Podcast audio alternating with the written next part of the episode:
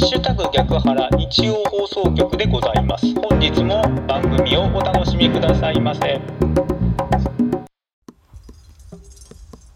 おはようございます。ハッシュタグ逆腹市川秀幸です。この番組は6月14日日曜日の朝に聞いていただくように録音していますがいつ聞いていただいても大丈夫です。ながらで聞いてください。私もながらで録音しています。よろしくお願いします。さあまずは今日の暦からいきましょう。今日6月14日の暦ですが日の出時刻は4時37分です。日の入り時刻は7時8分です。正午月齢は22.4ということで半月満月からかけていった半月に近づいていくというお月様ですけれどもね。梅雨時なので夜なかなかお月様ちょっと見られないですね。はい今日6月14日の暦ですが日の出時刻は4時37分。日の入り時刻は7時8分です。この情報は自然科学研究機構国立天文台 NAOJ のサイトを利用させていただきました。ありがとうございます。続きまして今日は何の日いきましょう。今日6月14日ですが手羽先記念日ということでございます。愛知県名古屋市を中心に手羽先店チェーン世界の山ちゃんを展開する株式会社 SY フードが制定。記念日の日付は世界の山ちゃんの創業日である昭和56年6月14日から。手羽先に感謝する日としている。世界の山ちゃんは手羽先の唐揚げが名古屋名物と言われるほどまでに全国にその名を知らしめた。ということでございます。6月14日は手羽先記念日ということでした。この情報は雑学ネタ帳というサイトを利用させていただきました。ありがとうございます。さあ今日は日曜日なんで少し砕けた感じでお話しいたしましょう。今日もこれからお仕事行かれるんでしょうか？それとも毎日の恒例だから聞いてくれてるんでしょうか？いずれにせよ日曜日にも聞いていただきましてありがとうございます。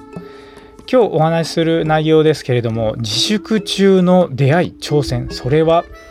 という記事を新聞記事をご紹介いたします。記事はですね6月13日の朝日新聞に載っていた当初の欄ですね。お聞きください。自粛中の出会い挑戦。それはコロナ禍で過ごした約3ヶ月間の自粛生活。私はおそらく数百人以上に出会った。いろいろな話をし影響を受けた。苦しい時は仲間と助け合い尊敬する人に出会えた。こんな人にはなりたくないという反面教師にも出会った。日本中をあちこち旅しアメリカや天国に行ってみた。駅伝で完走を果たし県大会にも行った。自衛隊の訓練を受け大学受験にも挑んだ。私は普段から本好きだがこの3ヶ月間で何十冊も読んだ。